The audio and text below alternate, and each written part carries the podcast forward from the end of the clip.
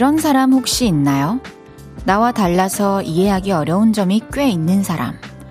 고집이 너무 없다든가, 연애 스타일이 특이하다든가, 지나치게 감성적이라든가, 뭐 어떤 면에서든요.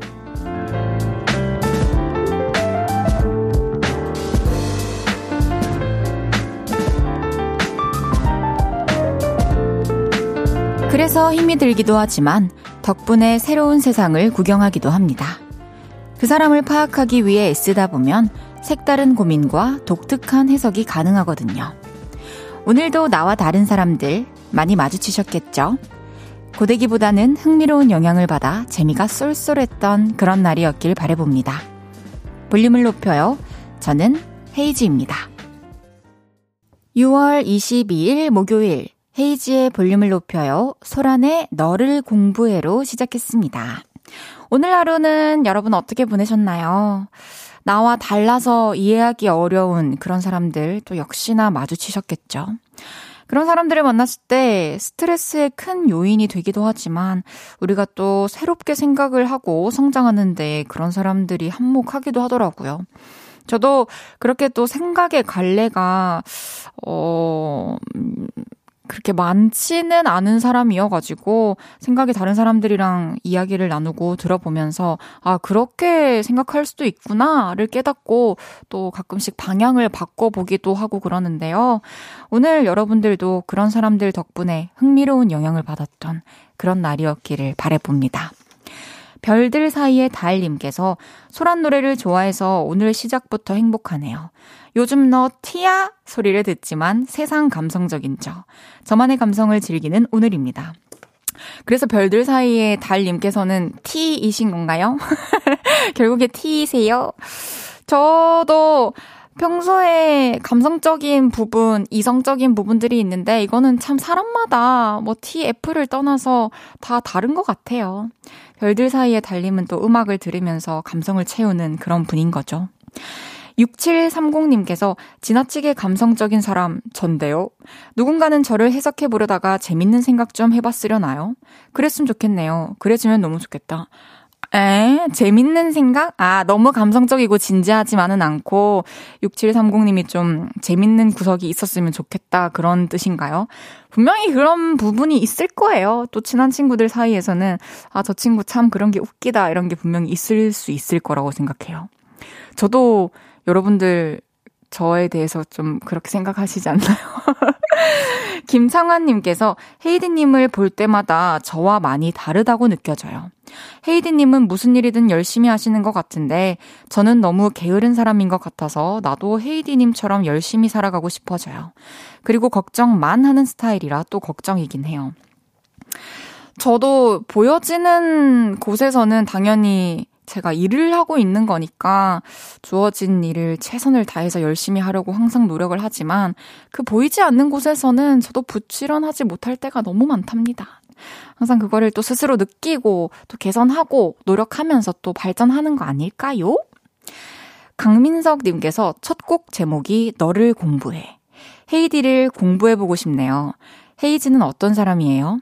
딱 5글자로 힌트 좀 주세요. 저는 어려운 사람이라고 정의를 짓고 내려가겠습니다. 재밌는 대답을 못 해드려서 너무 죄송해요. 헤이지의 볼륨을 높여요. 여러분의 사연과 신청곡 기다리고 있습니다. 오늘 하루 어땠는지, 지금 어디서 라디오 듣고 계신지 알려주세요. 샵8910 단문 50원 장문 100원 들고요. 인터넷 콩과 마이케이는 무료로 이용하실 수 있습니다. 볼륨을 높여요 홈페이지에 사연 남겨주셔도 됩니다. 광고 듣고 올게요. 쉴 곳이 필요했죠. 내가 그곳이 돼줄게요. 사랑이 필요한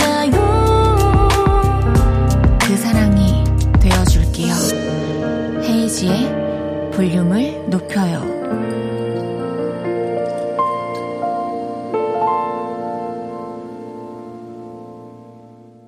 KBS쿨FM 헤이지의 볼륨을 높여요 함께하고 계십니다.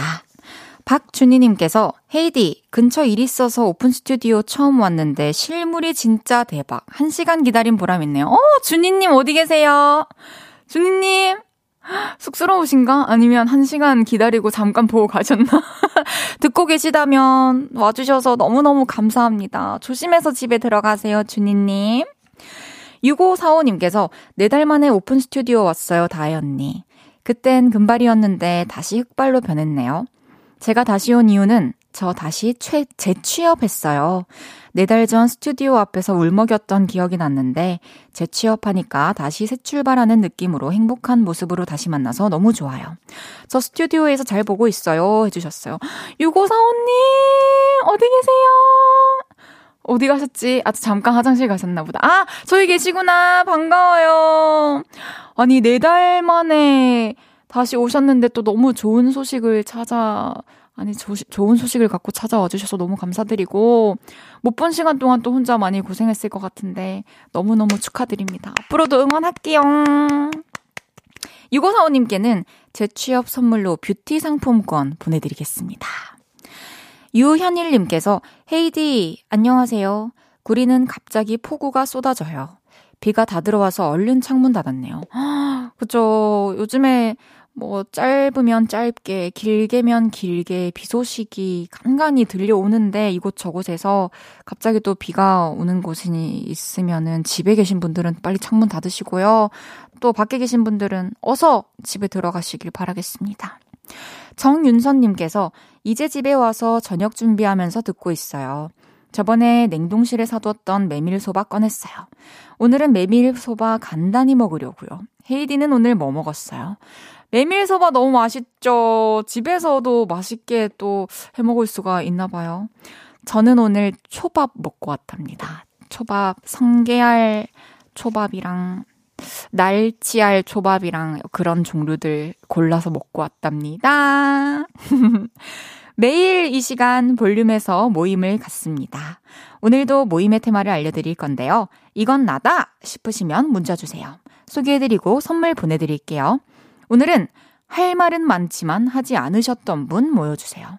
일주일 내내 놀러 다니는 우리 딸, 할 말 많지만 이번 주는 참습니다. 또 심부름 시키는 아내에게 할 말이 많았지만 참고 안 했습니다. 이렇게 할만하안 하셨던 분들 문자 주세요. 문자 샵 8910, 단문 50원, 장문 100원 들고요. 인터넷 콩과 마이케이는 무료로 이용하실 수 있습니다. 노래 듣고 와서 소개할게요. 보아 빈지노의 No Matter What.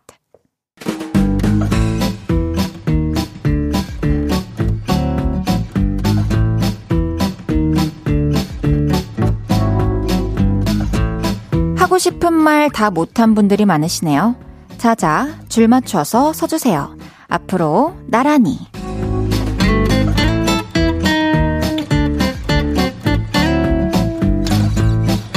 오늘은 할 말은 많지만 하지 않으셨던 분 모여달라고 했는데요. 사연 하나씩 소개해볼게요. 김혜영님께서 카풀하는데 항상 5분, 10분씩 늦는 과장님. 할 말 많지만 참습니다. 아침에 1분은 1시간 같은 거 모르십니까? 진짜 모르십니까, 과장님? 제발 언제까지 기다려드릴 수 없습니다. 내일 아침에 5분 일찍 나와서 기다려주세요.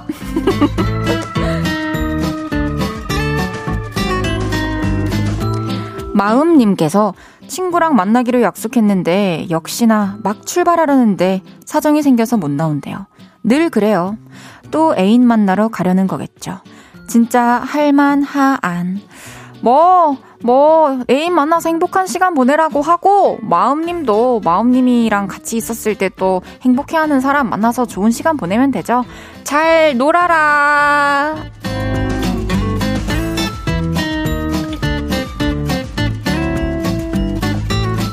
(3236님께서) 자꾸 내 간식 서랍에서 야금야금 몰래 꺼내 먹는 동료. 뭐라 할라 했지만 참았어요. 그래, 너 많이 먹고 살 많이 쪄라. 아니, 간식을 먹으면은 얘기를 하고 먹어야지 또 몰래 꺼내 먹는 건 뭐죠? 그래요, 이제 그 간식들은 동료에게 다 양보를 하고 살도 동료에게 양보를 해봅시다!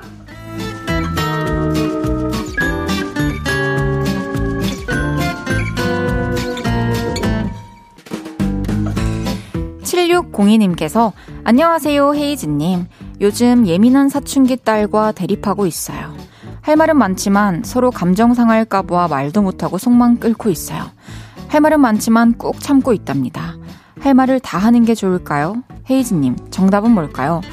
이렇게 예민한 시기에는 어머니 속에 있는 말을 다 뱉는 것보다는 좀 새로운 주제를 던져서 더 대화할 수 있는 시간을 많이 만들어 나가는 게 더 중요할 것 같아요. 빨리 더 관계가 좋아지고 회복되기를 바라겠습니다.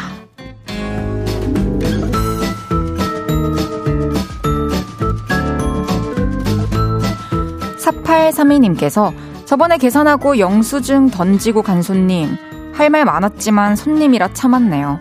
엄마보다 나이 많은 사람한테 하셨어요. 하, 진짜 이런 건 너무 화가 나요. 그냥 어디 가서 자기 제일 소중한 거 패대기 당하길 바라겠습니다.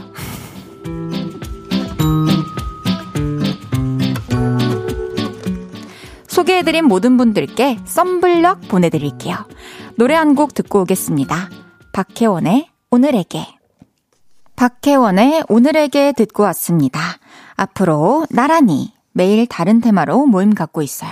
내일은 또 어떤 재밌는 주제가 나올지 기대 많이 해주세요. 박준희님께서 차 시동 걸었다가 제 이름 불러주셔서 다시 왔어요. 정말요? 준희님 여기 계신가요? 안녕하세요. 손 흔들어주셨어요. 박준희님께는 커피 쿠폰 보내드리겠습니다. 다시 와주셔서 감사합니다. 표정은 되게 무표정이시네요. 매치가 잘 안 돼요. 2678님께서 저녁에 집에서 삼겹살 구워 먹었거든요. 먹고 나서 기름진 그릇 설거지하고 환기시키며 기름기 있는 바닥 청소까지 하느라 30-40분 고생 중에 끝나지도 않았는데 후식 없냐는 신랑. 하고 싶은 말 꾹 참았네요. 열불나. 시원한 거 먹어야겠어요. 아 진짜 이 청소하실 동안 후식이라도 좀 이렇게 준비해 주셨으면 참 좋았을 텐데 그쵸? 너무 행복했을 텐데. 제가 아이스크림 보내드릴게요. 시원한 아이스크림 드세요. 백상현님께서 헤이디 9살 아들이 여자친구가 생겨서 생일 선물로 과자와 사탕과 초콜릿을 포장하고 있길래 옆에서 몇 개 주워 먹었는데 엄청 싫어하면서 뭐라고 하길래 너무 섭섭해서 눈물 날 뻔했네요. 어쩜 이럴 수가 있을까요? 그게 만약에 아들이 먹으려고 했던 간식들이면은 어머니 아버지께서 드시려고 해도 당연히 선뜻 내어드리겠지만 또 계획이 있잖아요. 여자친구 주려고 이거 꽁냥꽁냥 준비해 왔는데 또 아들님 입장에서는 아빠가 왜 저러지? 엄마가 왜 어떻게 이럴 수 있을까라고 느낄 수도 있었을 것 같아요. 아직 어리니까요. 또 여자친구한테 선물 잘할 수 있게 옆에서 응원해주세요. 그럼 여기서 노래 듣고 오겠습니다. 7849님께서 신청하신 곽진원의 일종의 고백 듣고 2부에서 만나요.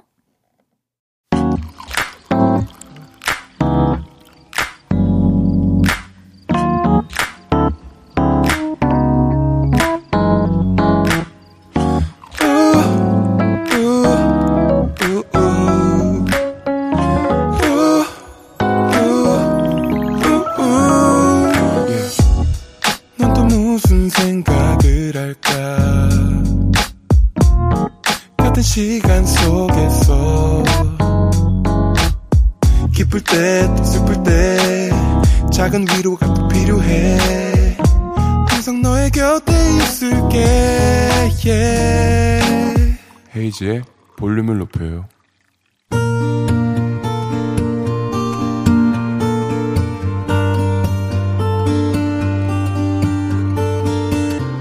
다녀왔습니다.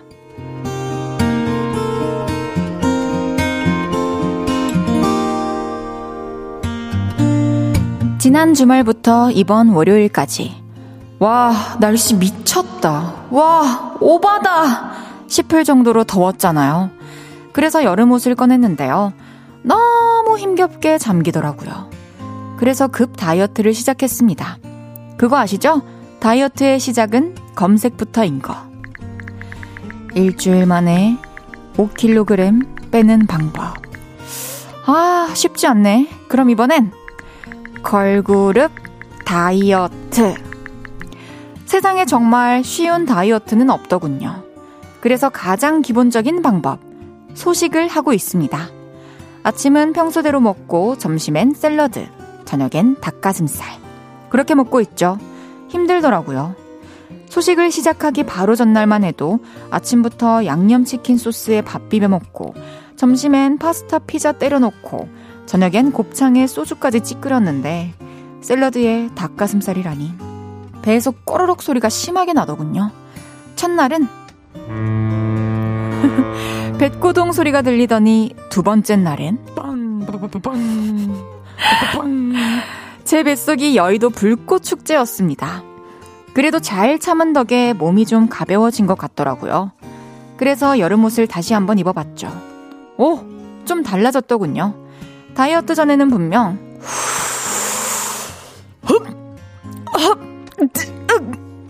배가 등까지 닿는다 생각하고 숨을 들이마셔야 잠겼는데 다이어트 며칠 했다고 정도만 해도 잠기더라고요. 뿌듯했습니다. 그런데 사람이 참 그거 조금 빠졌다고 방심을 하게 되더라고요. 냉동실에 있는 아이스크림을 만지작거리고 있는 저를 발견했습니다. 안 돼. 먹으면 안 돼. 안 되긴 뭘 안 돼. 조금 빠졌잖아. 괜찮아. 더 빼야지. 아직도 너는 멀었어. 에이, 어디 대회 나갈 것도 아니고. 괜찮아, 괜찮아. 냉장고 문 좀 닫으라고 경고음이 울릴 때까지 고민을 하다가 저는 결국 어떻게 할게요? 먹었습니다. 많이는 아니고 한 숟가락. 근데 좀 크게 한 숟가락? 딱 그것만 먹었어요. 정말이에요. 그리고 그거 저칼로리 아이스크림이에요. 그러니까 살은 별로 안 찔 거예요. 그쵸? 이제 만 하고도 바지가 잠기니까 한 숟가락은 괜찮잖아요. 아닌가요? 아무튼 맛있었고요. 반성의 의미로 산책 다녀오겠습니다.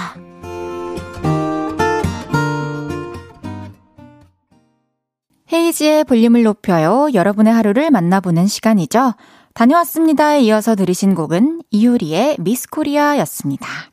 다녀왔습니다. 오늘은 7762님의 사연이었는데요.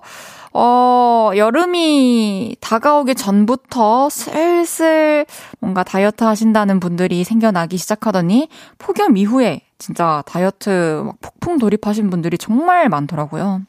볼륨으로도 사연이 많이 왔는데 요 며칠 사실 또 좀 선선해져서 뭔가 느슨해진 분들도 많이 있을 것 같아요.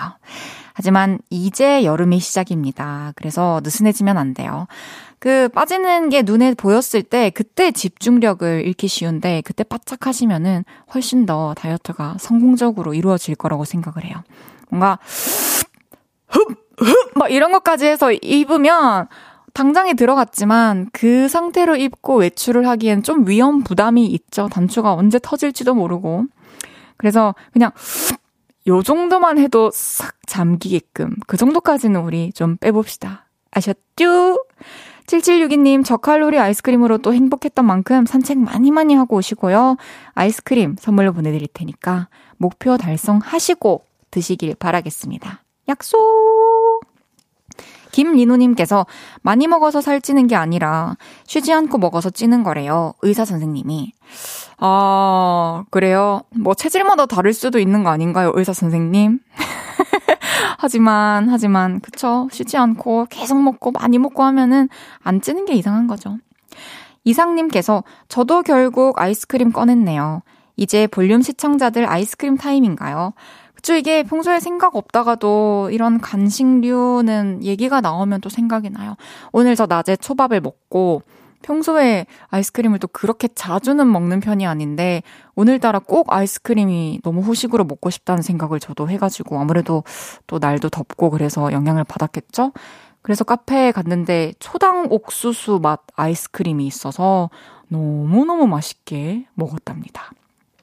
8121님께서 식사 일기를 써보세요. 그럼 많은 도움 됩니다.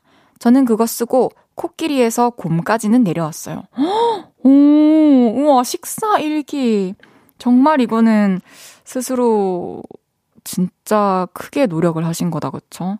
식사도 그렇고, 뭐 돈을 쓰는 것도 그렇고, 운동하는 것도 그렇고, 계속 기록을 하고 살펴보면은 훨씬 더 개선될 수밖에 없는 것 같아요. 앞으로도 곰에서 또 어디로 갈 때까지 응원하고 있겠습니다. 유현일님께서 저도 요즘 옆구리 살 삐쭉 나온다고 와이프가 손으로 꼬집하면서 놀려요. 그래도 맛있는 건 못 참겠어요. 그래도 그 옆구리 살 또 와이프분은 또 귀엽다고 해주시지 않나요? 심서연님께서 헤이디 근데 백고동 소리도 직접 낼 수 있지 않나요? 도전! 백고동 소리는 쉽죠.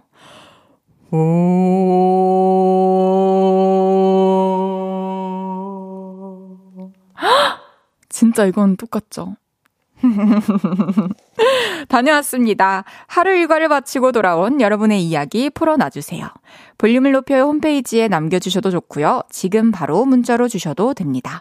문자 샵 8910, 단문 50원, 장문 100원 들고요. 인터넷 콩과 마이케이는 무료로 이용하실 수 있습니다. 노래 듣고 올까요? 영케이의 아마도 사랑인가 봐.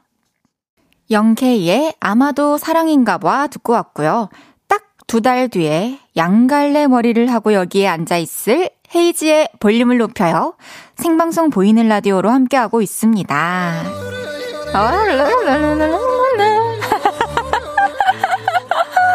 이 노래 그날 제대로 해야 될 것 같은 불길한 얘기가 됐는데요.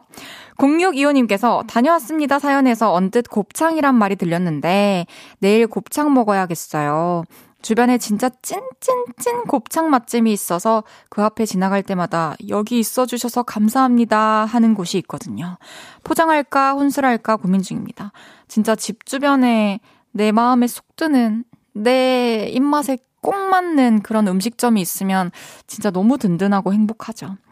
오늘 포장과 혼술 둘 중에 고민 중이시라면 포장을 해서 가장 편안한 집에서 또 TV든 음악이든 오늘의 기분에 맞게 틀어놓으시고 그냥 양치만 하면 이따가 바로 잠드실 수 있게 세상 편하게 혼술을 집에서 해보시는 거 어떠세요? 어떻게 하셨는지 내일 알려주세요. 3454님께서 라디오를 전혀 안 듣다가 아이들이 태어나면서 듣기 시작했는데 너무 재밌네요. 아이들 태교를 대신해서 항상 헤이즈님과 같이 듣고 있습니다. 태어난 지 39일째 되는 날입니다. 딸 쌍둥이에요. 우리 이현이 유주 아빠가 사랑한다. 앞으로 건강하게 자라렴. 어머나 쌍둥이 39일. 너무너무 사랑스럽겠네요. 이현이 유주 앞으로 세상에 좋은 것들이랑 다 친하게 지내면서 항상 건강하고 행복하게 살아가길 바라겠습니다. 김시연님께서 헤이디 데뷔 초엔 사막여우상이었는데 점점 토끼네요. 본인도 느끼나요? 그런가요? 인상이 그럼 좀 더 좋아지고 있다는 뜻으로 받아들이면 될까요? 여러분들이 만나가지고 제가 웃음도 많아지고 확실히 표정도 많이 밝아졌어요. 너무 감사하게 생각해요. 2815님께서 헤이디 만보 채우러 산책 나왔는데 시커먼 구름이 하늘에 가득해지며 빗방울이 떨어지는데 만보 채울까요? 아니면 더 오기 전에 들어갈까요? 헤이디가 선택해주세요. 꼭! 지금 바로 집에 들어가시길 바라겠습니다. 또 비 맞고 이러면은 또 곤란해집니다. 아파집니다. 어서 집으로 가세요. 박은하님께서 근데 왜 2달 뒤에 양갈래를 하나요? 네, 그걸 말씀드리자면요, 은하님. 2달 뒤에 볼륨을 높여요. 헤이디가 진행한 지 1주년 되는 날이거든요. 그래서 1주년에 뭘 할까 하다가 예전에 우리 요를레이 분들과 대화를 나누면서 양갈래 머리를 하고 뭐 요를레이 송을 부르고 이런 계획이 살짝 있었어요. 그래서 그걸 준비하려고 합니다. 그럼 노래 듣고 올게요. 코너 메이널드의 Someone You Loved.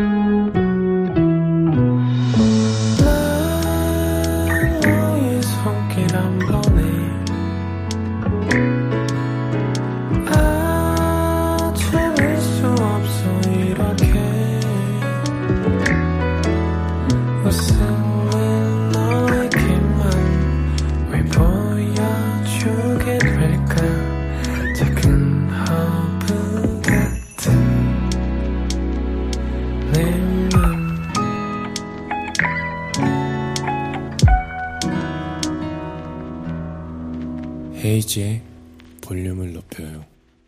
KBS쿨FM 헤이지의 볼륨을 높여요 함께하고 계십니다. 7492님께서 근데 왜 요를레이예요? 제가 어쨌든 헤이디잖아요. 그 알프스의 소녀 하이디 아시죠? 하이디 하이디 하이디 하이디 헤이디 이렇게 된 건데 하이디에서 헤이디가 된 건데 또 하이디 알프스 소녀 하이디 하면은 또 요르레이숑이 빠질 수가 없잖아요. 그래서 여러분들과 제가 떼놓을 수 없는 사이다 이런 의미에서 여러분들이 요를레이가 되었던 것입니다. 0239님께서 8시 퇴근 후 저녁 먹으며 항상 훈수를 하며 헤이즈의 목소리를 듣습니다. 우와, 오늘도 아주 배부르게 취합니다. 요를레이 해주셨어요. 어때요? 오늘 만족스러운 밤이신가요? 혼술도 다 하시고 기분 좋게 하루 마무리하시고 잠에 드시길 바라겠습니다. 0453님께서 처음 문자예요. 헤이디 어쩜 이렇게 말씀을 이쁘게 하시는 건가요? 기분 좋게 하는 마법을 가지고 계신 것 같아요. 저도 모르게 입가에 미소가 지어지네요. 정말요? 너무너무 감사합니다. 우리 또 자주자주 수다를 떨어요. 앞으로 자주 말 걸어주세요. 너무너무 감사합니다. 의선님께서 헤이디 정말 오랜만에 찐친과 제주도로 여행 왔어요. 좋은 추억이 될 것 같아요. 헤이디도 여행 좋아하나요? 아 진짜 너무너무 행복한 시간이겠네요. 저는 한창 뭐 여행을 다니려면 다닐 수 있었던 시기에는 여행을 좋아하는 줄 몰랐어요. 그냥 집에 있는 게 더 좋다라고 생각을 했는데 지금은 뭐 갈 수 있으면 좋을 것 같다는 생각은 늘 하고 있답니다. 하하하. 3236님께서 헤이디 저 내일 회식이에요. 근데 저는 회식이 너무 싫어요. 그치만 빠질 수 없는 회식이라 가야 합니다. 그런데 그보다 더 싫은 건 회식하느라 볼륨 못 듣는 거예요. 저를 위로해 주십시오. 뿌잉 해주셨어요. 안 그래도 안 맞는데 안 맞는 거 하러 가니라고 또 좋아하는 걸 못하게 되는 상황이죠. 하지만 내일 또 언제 보면 그 자리에 가가지고 앉아 있을 거고 언제 보면 또 끝나고 집에 가서 잘 준비하고 있을 거예요. 그러다가 또 우리 토요일, 일요일, 월요일 생방 이럴 때 또 다시 만나겠죠? 아무 일도 아니니까 잘 갔다가 호딱 집으로 돌아가시길 바랍니다. 잠시 후 3, 4분은 귀여움이 키보다 더 큰 남자 픽보이 씨와 함께합니다. 근데 그거 아세요? 오늘 보이는 라디오는 2부까지만 진행합니다. 양해 부탁드려요. 4부까지 꼭 함께 해주세요. 김선호의 너라는 이유 듣고 3부에 만나요.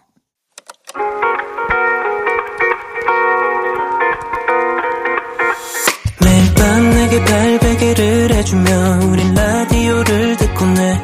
매일 저녁마다 넌 잠긴 목소리로 말했다. 5분만 더 듣고 있을게. 5분만 더 듣고 있을게. 5분만 더 듣고 있을게. 다시 볼륨을 높이네. 헤이즈의 볼륨을 높여요. 헤이즈의 볼륨을 높여요. 3부 시작했습니다. 목요일은 그거 아세요? 질투가 많아서 더 귀여운 거요미 픽보이 씨와 함께합니다. 광고 듣고 올게요. 어디야 지금 뭐해? 볼륨 들으러 오지 않을래? We hope you give a lot of love to Haze's Turn Up the Volume. 볼륨을 높여요. 저 멀리 그대에게 닿도록 헤이즈 볼륨.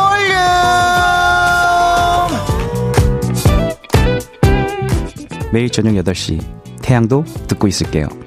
헤이즈의 볼륨을 높여요. 사랑해요.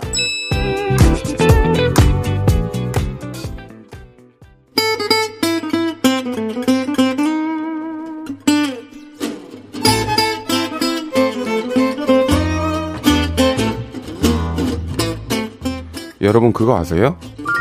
7760님이 이런 문자를 보내셨어요. 그거 아세요? 볼륨을 들으려면 8시 30분마다 행복해요. 귀여운 픽보이는 목소리가 매일 나오거든요. 난 또 무슨 생각을 할까? 같은 시간 속에서 자랑하고 싶어서 꺼내보는 이야기. 나만 알고 있었던 하찮고 재밌는 일들. 우리는 그런 걸 쓱 말해보고 싶을 때 이렇게 입을 엽니다. 그거 아세요?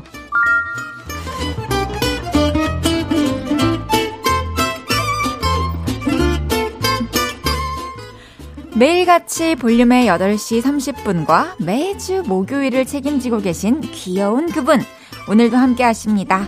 커다랗고 귀엽고 볼륨의 재롱둥이를 담당하고 계신 커롱둥이 픽보이 씨, 어서 오세요. 안녕하세요. 안녕하세요. 픽보이라고 합니다. 반갑습니다. 아니 픽보이 씨. 네. 너는 무슨 생각 그럴까? 맞죠? 네. 같은 시간 속에서. 맞아요. 너무 좋은 노래여서 이거 들으시면 게스트분들은 가끔 이거 누구예요? 이렇게 물어보시는 분도 계세요.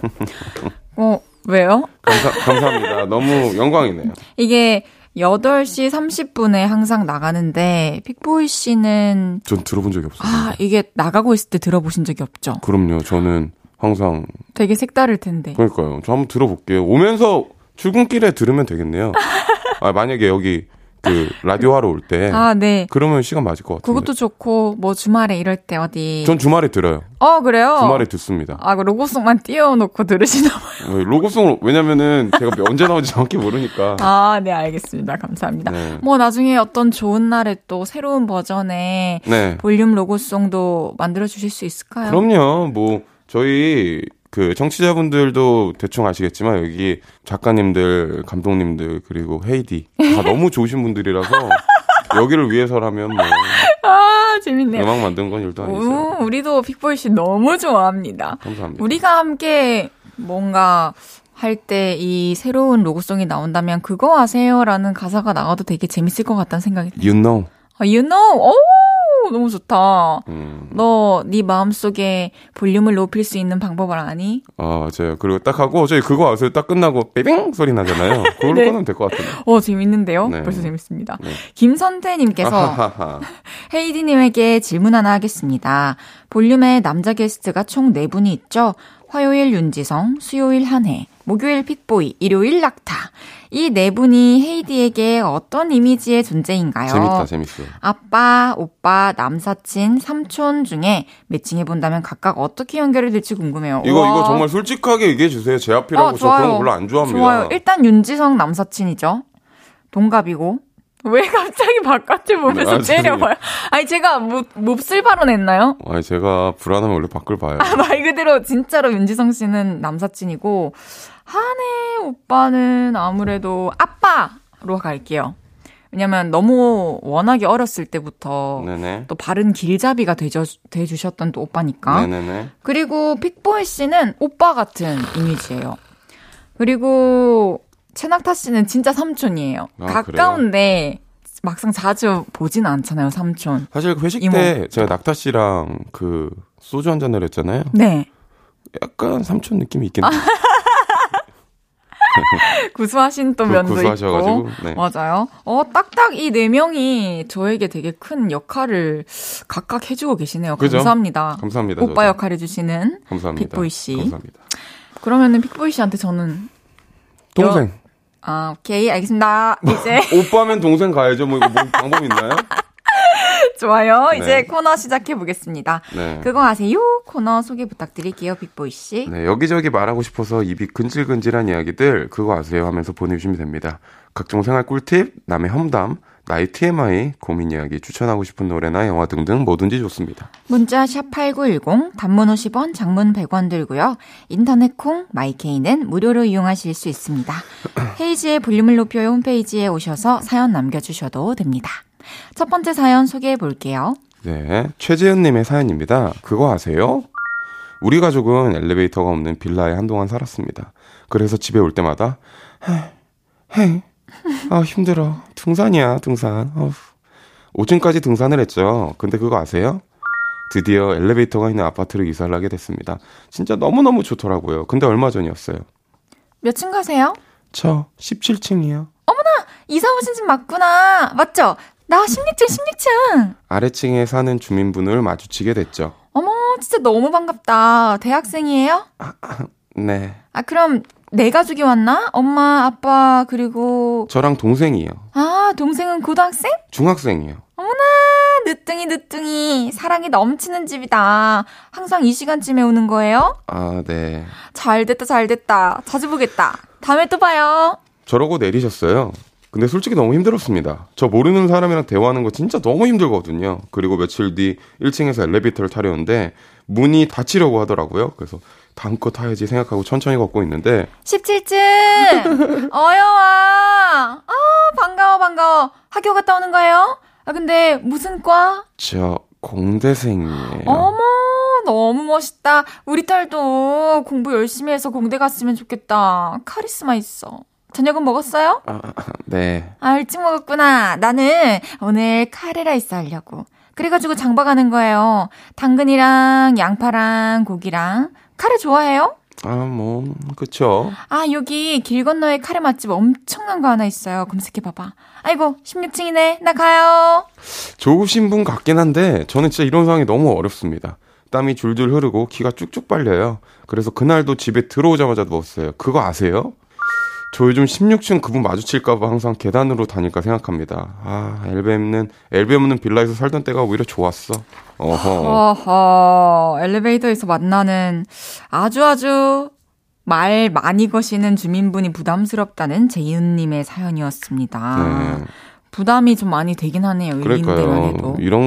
이런 상황이 부담스러운 분들도 꽤 있으시죠. 그죠, 되게 반갑게 서로 인사 주고 받는 것만으로 저는 참 만족스러운데 이렇게 또 소소한 대화까지 이어가고 싶으신 분들도 있을 수 있어요. 좀 더 많이 알아가고 싶고. 그죠. 요즘에는 그리고 아파트가 뭐 층간소음 이런 거 있으면 네. 그 경비실을 통해서만 꼭 연락을 해야 되고 교류가 그만큼 또 적잖아요. 이걸 볼 일도 없고. 맞아요. 근데 이게 생각해보면은 헤이즈 씨는 어떨지 모르겠는데 저는 막 어릴 때 윗집 아랫집 옆집이랑 다 친했는데 저도 어렸을 때 이게 좀 뭐 장단점이 있겠지만 점점 좀 없어지는 뭐 문화라고 해야 되나요? 문화 같기도 해요. 맞아요. 그러면은 픽보이 씨 2월에 이사하셨는데 네. 그곳에는 엘리베이터 있는 곳인가요? 아니요. 저는 2층 사는데 2층을 제가 다 써서 오. 옆집은 없고요. 윗집 하나 있고 아랫집 하나 있는데 3층까지 있거든요. 근데 저는 위에 밑에 집을 네. 그 제가 음악 작업할 때 가끔 시끄러울 수가 있기 때문에 뭐 핸드워시나 이런 거 사서 전화번호 적어서 문고리에 걸어놨습니다. 오. 혹시 몰라서. 그래요? 차라리 여기 연락 주세요 이렇게. 그러면은 막 자주 인사할 정도로 마주칠 일은 거의 없겠네요. 아니 저희 1층 집 재밌는 게 어머님이랑 아들분이랑 사시는 것 같은데. 네. 그 강아지 말티즈를 키우는데요. 네. 문을 열어두면 걔가 복도까지 나와 있어요. 항상. 아, 올라오는구나. 네, 그래서 제가 이렇게 맨날 막 만지다가 제가 알아서 내려와 버려요. 근데 그 강아지가 너무 귀여워가지고. 진짜 귀엽다. 네, 아, 진짜 그런 약간 에피소드가 그러게요. 소소하게 있죠. 지금 같은 경우에는 사실 대부분 이제 강아지를 키우는 집에서 문을 열어놓는다는 거는 그죠. 좀 상상이 안 가는 일인데 또 그분도 이웃을 잘 만난 거기도 하네요. 그럼요. 어때요? 혜지 씨는 만약에 이렇게 엘리베이터에서 막, 어머, 알아보시면 알아보신 분들 많으시잖아요, 또. 이번 집에서는 2년 동안 한 번도 없었고 그 전에는 저도 이제 친하게 지내는. 저 위층 언니가 있었어요. 네, 이웃 사촌이 있었고. 연예인분 아니시고 그냥 진짜 이웃 사촌분. 네. 그 딸님이 저의 팬이어가지고 이제 제가 또 챙기게 되면서 친해지고 그랬는데 지금은 그냥 인사 안녕하세요 하면 모든 주민분들이 마주칠 때마다 항상 친절하게 제가 누군지는 다들 모르시지만 또 받아주시는 성향의 주민분들을 만난 것 같아요. 이 방송을 통해서 주민분이 들을 수도 있잖아요. 그럼 다음에 뭐 부담 없이 인사해도 되는 그런 거예요? 아 그럼요. 정말 그쵸? 좋으신 분이시네요. 뭐 내가 거기 사는 게 뭐 죄 짓는 것도 아니고 난 또 떳떳하니까 만약에 딱 이렇게 제가 그거예요. 네네네 해봅시다. 제가 이제 16층 사시고 제가 17층 살아요. 아 네. 뭐야 헤이즈다. 안녕하세요 저 헤이즈 맞아요. 안녕하세요 저 사인 좀 해주시면 안 돼요? 아 네 종이 있으세요? 아니요. 제가 지금 종이가 없는데. 그럼 셀카 한 장만. 아 사진 찍어요. 아 진짜요? 네네. 근데 만약에 이럴 때도 있어요. 아 제가 지금 몰골이. 저도 몰골 안 했는데. 너무 그래서. 추억으로 좀 소장해주세요. 이렇게 하면 안 올려주시더라고요. 그래서 항상 감사하게 생각하고 있습니다. 아, 진짜 너무 좋으신 분 같아요. 픽보이 씨 참 좋으신 분이잖아요. 저 한번 들어보세요. 네. 아이고, 청년. 버스 타고 어디 가? 아, 저 갑자기 버스를 타고 어디, 저 집에 가요, 어머니. 아이고, 키가 크네. 몇이요? 저 88이요. 아빠가 크신가? 네, 저희 부모님이 크세요. 아, 형제들도 다 이렇게 커? 저 외아들입니다. 아이고, 외아들이라서 불편한 건 없고? 아, 없어요. 아, 그래, 잘 가. 네. 내가 그만할래. 아니, 저는 이 얘기를 진짜 많이 들었어요. 이 어르신분들 타시면, 아유, 총각 키가 몇이야? 88이요? 이러면, 뭐, 농구선수요? 배구선수요? 막, 아니에요. 저희 부모님이 크셔가지고요. 이런 얘기 진짜 많이 들었어요. 궁금하실 수 있겠네요. 그럼요. 알겠습니다. 픽보이 씨도 알아보시고 말 걸어주시면 항상 친절하게 또 대해 주시잖아요. 그죠? 저는 근데 그건 있어요. 제가 이거를 혹시 그 카페에서 들을지 모르겠는데 저는 카페를 갈 때 재밌다. 되게 저희 집 앞에 조그만한 카페를 가요. 네. 조용하고 조그만한 카페를 저는 좀 선호해요. 네. 딴 이유는 그냥 작업할 때 막 사람 많은 거 별로 안 좋아합니다. 그쵸. 혹시나 그 여가 시간을 보내는 거니까. 근데 그 카페에서 어떻게 알아보신 거예요? 그 뒤로 거길 안 가요. 주인분께서? 네. 아... 그런 적 있으세요? 아, 뭔지 알 것 같아요. 이제 그냥 또 서로 알고 지내면서 단골이 되는 경우도 있지만 뭔가를 자꾸 챙겨주시려 한다거나 저를 계속 배려해 주시는 걸 느끼면은 내가 여기에 좀 피해를 주고 있는 건가라는 생각이 들면서 좀 발길이 뜨문뜨문해지다가 안 가게 되는. 저는 친구들이랑 가거나 이제 아는 애들이랑 가면은 막 장난도 치고 그러는데 이제 말 조심하게 되더라고요. 말 조심은 언제나 해야죠. 언제나 하고 있어요. 네, 이곳에서도 늘 조심합시다. 알겠습니다. 좋습니다. 픽보이 씨, 그거 아세요? 어떤 거예요? 우리 이제 노래 들어야 되는데요. 이번에는 어떤 곡 들을 것 같아요? 잘 맞추시던데. 글쎄요, 여름이니까 땀 많으신 분들은 손을 높이 올렸으면 좋겠는데요. 키스스 픽보이의 Hands on Me Let's go! 듣고 오겠습니다. 키스스 픽보이의 Hands on Me 듣고 왔고요. 그거 아세요? 픽보이 씨와 함께하고 있습니다. 네. 계속해서 다음 사연 소개해 볼게요. 네, 정지영님의 사연입니다. 그거 아세요? 저는 대학 때 과제가 많아서 매일같이 밤을 샐 때도 커피 한 잔 안 먹던 사람입니다. 그런데 회사 생활은 다르네요.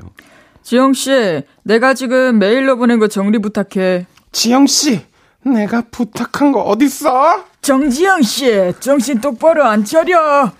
이쪽 저쪽에서 이런저런 요구가 들어오고 어떨 땐 혼을 나기도 하니까 아, 정신 똑바로 차려야겠다 싶더라고요. 그래서 커피를 때려 먹기 시작했습니다. 아이스 아메리카노에 샷을 추가해서 먹으면 그래도 좀 정신이 또릿또릿해지거든요. 그런데 그 생활을 수년간 해오다 보니 커피가 없이는 정신을 못 차리는 카페인 중독자가 된 것 같습니다. 아침에 눈 뜨자마자 한 잔, 출근해서 퇴근할 때까지 대략 3-4잔, 어머, 야근이라도 하면 1-2잔은 더 마십니다. 근데 그거 아세요? 얼마 전에 속이 너무 아파서 내과에 갔더니 커피 많이 드시나요? 커피 줄이세요. 끊으시면 더 좋고요. 이런 진단을 받고 왔네요. 그래서 홍차나 녹차 뭐 이런 걸로 바꿔볼까 시도를 해봤는데요. 다른 건 정신이 또렷또렷해지가 않아요. 저 커피 끊고 싶어요. 어떻게 하면 끊을 수 있을까요? 커피를 끊고 싶으시다는 정지영님의 사연이었는데요. 커피 좋아하시잖아요. 저는 커피 진짜 하루에 막 4-5잔, 5-6잔 기본으로 마셨었는데 잠이 오지 않는 시기를 겪으면서 커피를 멀리하게 됐어요. 근데 그렇게 한 1년 정도? 안 마셨더니 그냥 자연스럽게 그렇게 멀어졌고, 그러고 나서는 이제 커피를 끊고 나서 또 자연스럽게 몸으로 느낄 수 있는 장점들이 있잖아요. 그런 것들이 더 많이 저한테 크게 와닿으면서 요즘에는 자연스럽게 카페에 가면 다른 음료를 주문하게 되고 커피 마셔도 하루에 1잔 마시고 있어요. 픽보이 씨는요? 저는 사실 20살 초반에는 커피 4-5잔 먹어도 괜찮았거든요. 네. 근데 지금은 맥시멈이 3잔인데 막 심장이 두근두근 뛰고 그래가지고 저도 그 사연 보내주신 정지영님처럼 좀 커피를 끊을까 생각했는데 제가 역류성 식도염이 옛날에 생겼더라고요. 그때 커피를 마시면 안 되거든요. 그때는 빈속에 특히 더 한 잔까지는 괜찮은데 그때 이후로 좀 커피를 조금 살짝 멀리했던 적이 있었는데요. 그래요? 어떻게 하면 커피를 끊을 수 있을까요? 사연자 이분, 사연 보내주신 분. 어쨌든 이분도 지금 병원에서 의사 선생님의 소견을 받으신 거잖아요. 네네네. 그냥 몸을 위해서 끊어야 되는 그러니까요. 거 아닙니까? 커피를 마시기 위해서 끊으신다는 생각으로 조금 맞아요. 약간 커피를 살짝 멀리하다가 나중에 좀 더 가깝게 한번 지내보시는 건 어떠신지. 그 제가 커피를 마실 때는 항상 제가 주문하는 메뉴는 정해져 있으니까 아이스 아메리카노로 정해져 있으니까 카페에서 다른 음료를 맛볼 기회가 없었어요. 그런데 요즘에는 뭐 마트에서도 그렇고 이제 커피보다는 다른 음료를 사고 그리고 또 카페에서도 다른 메뉴를 시켜보면서 되게 맛있는 티도 많고 아, 티 좋죠. 네, 에이드도 많고 하다는 걸 또 알게 됐고 그쪽으로 좀 눈을 돌려보셔도 좋지 않을까. 저는 근데 갑자기 궁금한 게 헤이즈 씨는 커피 왜 좋아하세요? 왜 좋아하게 된 거예요? 왜 좋아했냐면 뭐 이분처럼 야근이나 이런 거에 지쳐서. 아, 그쵸. 공부할 때는 공부하느라고, 잠 참느라고, 그냥 막 이게 얼만큼 나한테 해로운지, 얼만큼 나한테 뭐 진짜 잠을 참을 수 있는 효과를 주는지도 모르면서 그냥 때려 넣은 거죠. 그때는 캔커피 진짜 한 6캔씩 매일매일 마셨었어요. 대학교 때는. 그리고 또 활동하면서는 아침에 잠 안 깰 때 커피 마시면은 잠이 깨는 듯한 의식처럼 느껴지기도 해서 맞아요. 습관이었던 거죠. 지금 아침에 너무 잘 일어나는데. 저는 멋있어서 먹었어요. 어떤 점이? 아니 이 아메리카노를 처음에 형들이 귀엽다. 먹는데 이게 처음에 커피를 접하시는 분들이 아메리카노를 처음부터 좋아하기 사실 전 진입장벽이 있다고 생각하거든요. 아, 그렇죠. 왜냐면 너무 쓰고 막 그러니까 근데 그 형들이 맨날 먹는 거예요. 그래서 형 이거 왜 먹어요? 그러니까 야 나중에 근데 그 형이 잘못 알렸어. 이게 제일 싸 이런 식으로 알려준 거예요. 아~ 그래서 처음에는 아, 싸고 그런 음료구나 했는데 사실 커피가 그렇게 싸지도 않고 그렇죠. 약간 그 중에 메뉴 중에 네. 제일 저렴한. 근데 되게 멋있더라고요. 뭔가 이 담백한 느낌에. 그래서 저는 시작하게 됐는데 아 지금은 저도 사연 보내주신 분처럼 약간 좀 가끔 멀리할 때 있고 그 저는 개인적으로 그 정재영님이 커피 말고 차라리 요즘엔 또 제로 칼로리가 유행이니까 제로 칼로리 에너지 드링크로 살짝 바꿔보시는 건 어떠신지. 오, 그런 게 있군요. 네.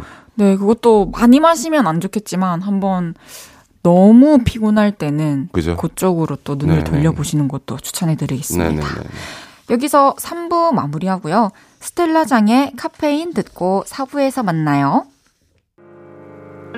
저녁 8시가 되면 헤이즈의 볼륨을 높여 라디오를 들으며 하루를 끝내 돌아온 내일도 저녁 8시가 되면 내 맘을 위로해줄 볼륨을 높여요 oh, yeah. 헤이즈의 볼륨을 높여요 oh, yeah. 그거 아세요? 헤이즈의 볼륨을 높여요. 4부 시작했고요. 볼륨의 커다란 재롱둥이, 커롱둥이 픽보이 씨와 함께하고 있습니다. 계속해서 사연 소개해볼게요. 네, 3588님의 사연입니다. 그거 아세요? 저는 멀티의 왕입니다. 운전을 하면서 젤리도 먹고 노래 들으면서 따라 부르다가 옆 사람이랑 소통도 하고 그러다 전화가 오면 블루투스 연결로 통화도 하고 진정한 멀티의 왕이죠. 근데 그거 아세요? 제 친구 다희는 멀티가 눈꼽만큼도 안 됩니다. 다희가 운전할 때 제가 옆에서 말 겁니다. 야 다희야 너 어제 볼륨 들었어? 픽보이 너무 멋있고 진짜 너무 섹시하고 너무 귀엽고 진짜로 대사에도 없는 말 다 지금 다 아는데 픽보이가 짱이야. 듣고 있어? 야 듣고 있냐고. 야 듣고 있냐? 야 듣고 있냐고. 여보세요? 못 듣는 건지 안 들리는 척하는 건지 헷갈릴 정도로 답을 안 합니다. 그러다가 신호에 걸렸을 때 야 내가 아까 하는 말, 말하는 거 못 들었어? 하면 어? 아, 나한테 뭐라고 했어? 왜? 뭔데? 그때서야 반응이 옵니다. 그래서 다시 말을 하죠. 아니 픽보이 그거 아세요? 파는데 진짜 너무 귀여운 거야. 듣고 있어? 야 듣고 있냐고. 초록불에 다시 출발하면 또 못 듣습니다. 같이 밥을 먹으러 가도 먹는 거와 얘기하는 거 이 두 가지가 동시에 안 되는 친구입니다. 야야 내가 어제 한혜 오빠랑 수다를 떨었거든? 근데 그 오빠 진짜 웃기더라? 어쩌고 얘기를 한번 시작하면 밥을 안 먹고요. 짭짭짭짭짭짭짭짭. 밥을 먹으면 말을 안 합니다. 그리고 가끔씩 같이 얘기를 나누면서 걷다가 대꾸가 없어서 옆을 보면 다이가 사라지고 없습니다. 한참 뒤에서 서서 폰을 만지고 있죠. 야, 너 뭐해? 왜 안 와? 하고 소리를 쳐도 듣지도 못하고 움직이지도 않아요. 그리고 한참 뒤에 아, 톡이 와서 나 답장 좀 하느라.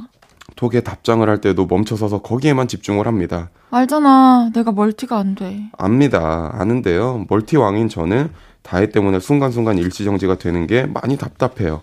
그리고 다혜가 속은 깊은 친구입니다. 그래서 13년째 친구를 하고 있죠. 다혜가 좋아요. 좋은데 어? 뭐라고? 나한테 뭐라고 했어? 나한테 집중 안 하고 한 번씩 이럴 때마다 정말 짜증나요. 멀티왕과 멀티꽝인 두 친구의 사연이었어요. 그러게요. 픽보이 씨는 좀 동시에 여러 가지 가능한 편인가요? 저는 가능한 편이에요. 어, 그래요? 운전하면서 막 젤리 먹고 노래 부르고 막 얘기하고 통화하고 다 하실 수 있어요? 어, 그죠. 이게 운전할 때마다 사람마다 다 버릇이 있잖아요. 네. 저는 근데 웬만하면은 안전 때문에 핸드폰을 하려고 하진 않은데 뭔가 연기 연습부터 뭐 수상소감 연습까지 다 합니다. 혼자 갑자기 다른 차 보면 put your hands up 막 이런 거 하고. 진짜 혼자 있어도요? 네. 그런 거 없으세요? 저는 일단 면허가 없어요. 그리고 저는 멀티 진짜 잘 안 됩니다. 어? 완전 저희 사연자 같네요. 그러니까요. 사연자분 같네요. 또 혼자 그러면 밥 먹을 때는 또 밥 먹으면서 이것저것 보시면서 막 이것저것 처리하면서 먹을 수도 있어요. 아, 이게 저 같은 분들 되게 많으실 거예요. 이제 저는 여행 유튜버 분들을 좋아하는데 여행 유튜버 분들이 업데이트가 되면 진짜 그것 때문에 밥을 먹는 사람 분들도 계세요. 보면서 먹으려고. 네, 저는 약간 그런 편이거든요. 우와, 그것도 의미가 있네요. 네, 안 그러세요? 밥 먹을 때 뭐 안 보세요?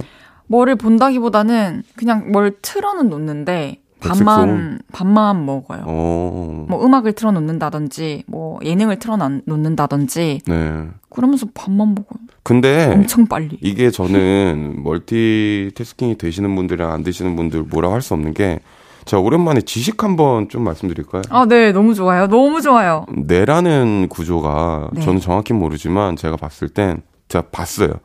공부를 한 거 아니고 제가 이렇게 너튜브나 이런 거 봤을 때 원래는 동시에 일을 진행할 수가 없대요. 어, 그래요? 원래는. 저희가 동시에 일을 진행하는 건 사실 착각이래요. 뇌라는 거는 원래 동시에 무언가 두 가지를 할 수 없는 구조로 만들어졌다고 합니다. 알겠습니다. 제가 좀 달라 보이나요 혹시? 지금 안 보시겠지만 재밌네요. 헤이즈 씨가 굉장히 멋쩍은 미소로 그러려니 하시는 것 같아요. 와, 어쨌든 저도 뭐 멀티 안 될 때 좀 고민이 생길 때가 있는데 이건 뭐 다 다른 거니까요. 근데 저는 사연자분도 너무 이해가 되는 게 막 길을 가다가 혼자 말도 안 하고 서가지고 답장을 하고 있고 이런 거는 그리고 말을 하는데 전혀 듣지를 않고 계속 자기 할 것만 집중을 한다는 거는 좀 배려가 없지 않나. 얘기해 줄 수 있잖아요. 나 아, 잠깐만 이것만 좀 마무리하고 다시 얘기하자라든지. 아, 그죠. 뭐 어떠실 것 같아요? 그러면 이제 멀티태스킹이 안 되시는 입장으로서 네. 약간 제가 이제 그게 안 돼요. 네. 이제 멀티가 안 돼요. 근데 네. 이렇게 같이 걷고 있다가 갑자기 서요. 오빠야, 저기가 뭐, 어디 갔나? 막 이랬는데 제가 뒤에서, 미안해. 나 문자하느라고. 오빠였으면 그냥 놔두고 가겠죠. 먼저 가겠죠. 아니, 근데 친구로서. 아, 네, 계속. 그냥 친구다. 그럼 말하겠지. 야, 이거 할 때 말을 해. 아, 내가 멀티태스킹이 안 돼서 그래. 그러니까 하기 전에 말을 해달라니까? 아니, 하기 전에 나 말했잖아. 하기 전에 말 안 했어. 누구세요? 재밌네요. 네. 어쨌든 친구한테 좀 미리 좀 말을 해달라라고 그럼요. 얘기를 한번 해보셨으면 좋겠어요. 기다리시는 분 입장도 있으니까요. 그러니까요. 네. 지금 사연자분 충분히 이해해주고 계신 거니까요. 네네. 그럼 여기서 노래 듣고 올게요. 릴러마일즈 토일 다이나믹 듀오의 끝나지 않은 얘기. 릴러마일즈 토일 다이나믹 듀오의 끝나지 않은 얘기 듣고 왔습니다. 그거 아세요? 픽보이 씨와 함께하고 있고요. 계속해서 다음 사연 소개해 볼게요. 네, 6715님의 사연입니다. 그거 아세요? 얼마 전에 중고마켓을 보다가 재밌는 물건을 제가 발견했습니다. 우리 옛날에 문방구 앞에서 100원짜리 동전 넣고 오락했었잖아요. 그 오락기를 누가 3만 원에 팔고 있더라고요. 재밌겠다 싶어서 말을 걸어봤죠. 안녕하세요. 오락기 구매 가능한가요? 네. 거래는 언제 가능하세요? 내일 오후. 그때 솔직히 기분이 상했습니다. 왜 이렇게 말이 짧아? 싶었거든요. 그래도 약속을 잡고 거래를 하러 나갔습니다. 저 혹시 오락기... 네, 여기요. 아, 와, 이런 물건이 있으시다니 신기하네요. 저 여기 3만 원이요? 네. 판매자분이 우락부락하게 생기기도 했고 말을 짧게 했던 것도 생각나서 아, 이 사람 진짜 너무 별로다 싶었어요. 그래서 빨리 거래를 끝나고 후다닥 자리를 뜨려는데 저를 부르시더라고요. 저기요, 잠깐만 와보세요. 혹시 뭐 잘못된 거라도. 이거 가져가세요. 재밌게 하세요. 하시더니 확 가버리시더라고요. 근데요, 그분이 저에게 주고 가신 물건 뭔지 아세요? 저금통이었어요. 그리고 저금통 안에는 100원짜리 동전이 가득 들어있었죠. 저 그 저금통에 감동받아서 울컥했잖아요. 이상한 사람인가? 오해했던 것도 괜히 미안했고요. 집에 들어와서 저금통에 동전을 세봤는데 딱 100개가 들어있더군요. 와. 2만 원 주고 오락기 산 셈이죠. 아무튼 그 동전과 오락기로 재밌게 돌고 있습니다. 그리고 거래 후기에 감사하다고 쓰면서 하트 100개 입력했어요. 아니, 살면서 겪기 힘든 경험을 하셨어요. 그러게요.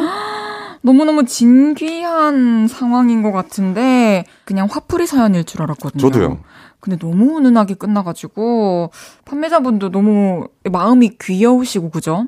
이게 표현을 못하시는 분, 좀 거기에 좀 표현하는 거에 대해서 좀 익숙하지 않으신 분 같은데. 맞아요. 와, 오락하라고 동전 100개를 100원짜리로 이렇게 사려 깊게 만 원을. 아, 너무 감동이에요. 이게 근데 저는 사실 사연을 읽으면서 느낀 게, 네, 제가 요즘에 진짜 MBTI에 좀 빠져서 그런데 이 F분들은 이런 걸로 바로 감동이 지금 되시나요? 네. 저는 아직도 말을 짧게 한 게 기분이 나쁠 것 같거든요. 이걸 주든 말든 이거 주면 말 짧게 해도 되는 건가? 약간 저는 이럴 것 같아요. 좀 문자에 서툰 사람일 수 있죠. 그러니까요. 근데 이게 뭐 사람마다 다른 거니까요. 참 재밌습니다. 재밌네요. 픽보이 씨도 어릴 때 학교 문방구 앞에서 오락 좀 하셨나요? 아, 많이 했죠. 잘하셨어요? 못했죠. 아, 그래요? 잘은 못하고 많이 하는 스타일인데, 저는 어릴 때 문방구에서 오락을 하면 이렇게 과자가 이렇게 조금씩 나오는 오락기도 있었고 했거든요. 그때 과자도 많이 먹고, 제가 잘했던 건 리듬 게임 있어요. 이렇게 발판으로 X자로 된 거. 네네네네. 저는 그건 진짜 잘했어요. 아, 그래요? 이제 초등학교 때 제가 좀 통통했거든요. 네. 근데 이제 좋아하는 여자애가, 야, 너 그거 잘한다며? 그 리듬 게임? 그래서, 그러니까 한번 해봐. 이런 거예요. 저돌적이야. 딱 이렇게 동전을 올려놓는 애들 거한테 딱 가서, 야, 나 이거 먼저 하면 안 되냐? 이런 다음에 동전을 딱 제가 넣고, 기억나시는 분들도 있으시겠지만, 그 족보가 있습니다. 네. 이렇게 뭔가 거는 걸 있어요. 몇 배속을 걸고 위에 올라올 때쯤에 안 보이는 걸 한번 걸고. 기억나요. 네. 약간 그런 걸 딱 걸어서 좀 어려운 단계를 쳐줬더니 살짝 저한테 호감이 생겼던 사건이. 그때는 그런 것도 참 멋있어 보일 때였어요. 그죠? 아, 저는 돈을 넣으면은 메달 같은 걸로 바뀌어서 나오는 게 있었잖아요. 맞아요. 그러면 그걸로 간식 사 먹는 게 참 재밌었어요. 맞아요. 그런 게 참 재밌었던 것 같아요. 그렇죠. 픽보이 씨 요즘에는 또 집 청소하고 하시다가 뭐, 아, 이거 중고마켓에 한번 내놔볼까 뭐 싶었던 물건은 없으세요? 저는 진짜 옷을 좀 정리하고 싶어요. 진짜로. 뭐 혹시나 플리마켓 같은 거 하실 때 저도 얘기해 주세요. 아, 정말 제가 할 일이 있어. 아니, 근데 진짜로. 아, 참고하고 있겠습니다. 아, 이게 비우는 게 시작이라고 하더라고요, 인테리어는 또. 그래서 좀 비우고 싶은데 비울 기회가 많지가 않아요. 그런 옷 같은 거는 맞아요. 또 막 가격 책정도 해야 되고, 뭐 플리마켓을 열면은 또 취지도 중요할 것이고. 들고 가고 막. 한번 그냥 눈 딱 감고. 태워요? 한번, 태우지 말고 그거를 좀 잘 진행시켜 줄 수 있는 사람이랑 협업을 한번 해보시길 바랄게요. 알겠어요. 뭐 혜지 씨는 뭐 중고마켓에 좀 내놔볼까 했던 물건 있으세요? 저는 항상 가구들 제가 뭐 이렇게 놔두면 예쁘지만 지금 당장이 없어도 될 것 같은 것들은. 제가 가구 되게 좋아하는데 혹시 리스트가 있나요? 가구까지 들고 가려고. 아니, 저는 그럼 집에 옷이랑 가구랑 쌓여요. 아니, 저는 사실 가구나 이런 거에 더 좋아요, 요즘에. 옷 정리되시면 그때 연락 주세요. 그럼 진지하게 찍어 보내드릴게요. 아, 진짜 진지하게 주셔야 돼요. 막 갑자기 이상한 거 주시고 그러면 안 돼요. 주지 않을 거예요. 진짜 파시면 안 돼요. 파시면 모르겠다. 알겠습니다. 네, 알겠습니다. 계속해서 다음 사연 소개해볼까요? 네. 자취한 달 차님의 사연입니다. 그거 아세요? 제가 최근에 자취를 시작했는데요. 혼자 살다 보니 살림 꿀팁 이런 걸 자주 보게 되더라고요. 그러다 보게 된 신기한 사실을 몇 개 보내봅니다. 다들 혹시 여름에 에어컨 끌 때 바로 끄시나요? 네. 건조 기능을 안 돌리고 끄면 남은 냉기가 돌아서 안에 곰팡이가 핀대요. 냄새의 원인도 바로 그거죠. 그래서 에어컨 끌 때는 건조 기능을 꼭 돌려주셔야 한다고 합니다. 건조 기능이 없으면 송풍이나 공기청정기 모드로 최소 30분은 돌려줘야 한다고 합니다. 그리고 두 번째는 쌀 씻기. 보통 쌀을 먼저 담고 물을 부어서 씻잖아요. 네. 그건 틀린 방법이래요. 물을 먼저 붓고 쌀을 넣어야 이물질이나 먼지나 물 위에 잘 떠오른대요. 그리고 잘 씻어내려고 쌀을 빡빡 문지르면 영양소가 파괴되고 밥맛이 뚝 떨어진다고 합니다. 그래서 거품기로 살살살살 저으시면서 씻어주래요. 그리고 마지막, 장마철에 김이 누져서 짜증나는 경우가 있는데 전자레인지에 15초만 돌리면 다시 바삭바삭한 김이 된다고 합니다. 참고하세요. 와, 세 가지 다 너무 꿀팁이에요. 그러게요. 와, 자취하지 않아도 살림하시는 분들도 다들 그냥 참고하시면 좋을 것 같은데. 그러게요. 에어컨을 끌 때 건조 기능을 돌리고 꺼라. 그리고 쌀을 씻을 때는 물을 먼저 붓고 쌀을 부어라. 또 김이 누졌을 땐 전자레인지에 15초를 돌려라. 저희도 알고 있읍시다. 네, 저는 저희 에어컨이 요즘에 이게 에어컨 고질병이긴 한데 살짝 냄새가 나요. 근데 저 에어컨은 딱 끄면 알아서 이렇게 건조 기능이 되거든요. 100초 동안 이렇게 그 숫자가 100까지 올라갈 때까지 있다가 자기가 알아서 꺼지는데 그래도 약간 좀 에어컨 꿉꿉한 냄새가 났는데 그럴 때는 가끔 송풍으로 돌려가지고 해주는 것도 방법이 될 수 있겠네요. 그리고 쌀 씻을 때 이거 알고 계셨나요? 보통은 뭔가 물과 어떤 건더기를 함께 넣어야 된다면 예를 들어서 얼음 먼저 넣고 음료를 붓는 것처럼 쌀을 먼저 넣고 이제 물을 따라서 그죠. 대부분 씻는데 쌀을 먼저 넣는다고 나 생각했는데 이제부터는 물을 먼저 잘 조절해서 따른 뒤에 쌀을 부읍시다. 조심스럽게. 그리고 김이 누졌을 때 전자레인지 15초 돌려라. 이거는 너무 꿀팁이에요. 이게 자취생들 거의 필수품이잖아요. 김. 그쵸, 김. 너무 김 어디든지 김. 있어도 맛있으니까. 맞습니다. 헤이즈 씨도 자취생활 오래 하지 않으셨어요? 저도 10년 넘게 했죠. 근데 저도 지금 당장 내가 어떤 남들은 모르는 팁을 알고 있나 생각하면 전혀 없어요. 저는 굳이 팁을 하나 드리자면 이거 진짜 꿀팁인데요. 그 마라샹궈 드실 때 물 대신 커피를 드셔보세요. 그럼 아직도 안 드셔보셨죠? 네네네. 진짜로 커피 맛도 달라지고, 진짜 맛있습니다. 알겠습니다. 네. 그것도 참고하도록 하겠습니다. 진짜. 아니, 진짜로. 알겠습니다. 이제 픽보이 씨 보내드릴 시간이 왔어요. 벌써요? 네. 아이, 참나. 오늘 한 시간 어떠셨나요? 너무 즐거웠고요. 정말 알찬 코너인 것 같아요. 저도 알아가는 것도 많고. 특히나. 또 이제 청취자분들이 이제 사연을 보내주시는 게 감정입도 점점 잘 되고 있고 다음에는 좀 사랑에 대한 감정 죄송한데 그럼 화요일에 윤지성 씨랑 연애 모르겠어요라는 코너로 연애 관련된 사연을 다 받고 있거든요. 지금까지 저희 볼륨을 높여 감사했고요. 앞으로 뭐 좋은 게 있을 때 또 뵙는 걸로 하겠습니다. 근데요, 훨씬 더 다양한 얘기를 나눌 수 있어요, 우리는. 그죠. 우리가 나눌 수 있는 카테고리의 사랑이라는 것도 있으니까. 그럼요. 사랑에 대해 몰랐던 걸 알게 되시면 저희에게 보내주세요. 화요일 말고 목요일에 꼭 보내주세요. 감사합니다. 감사합니다. 우리 다음 주 목요일에 만나요. 안녕히 계세요. 픽보이 씨 보내드리면서 저는 멜로망스의 찬란한 하루 듣고 올게요.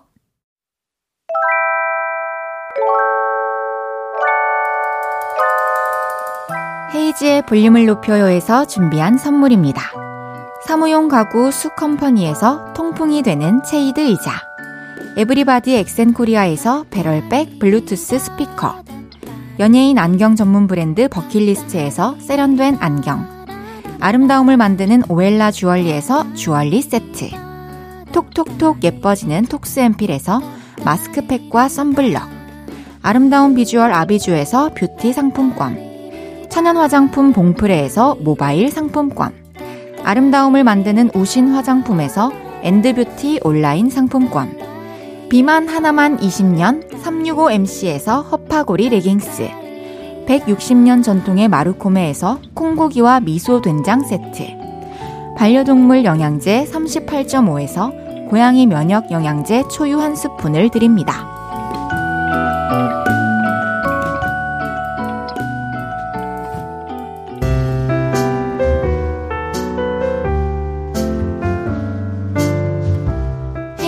볼륨을 높여요. 이제 마칠 시간입니다.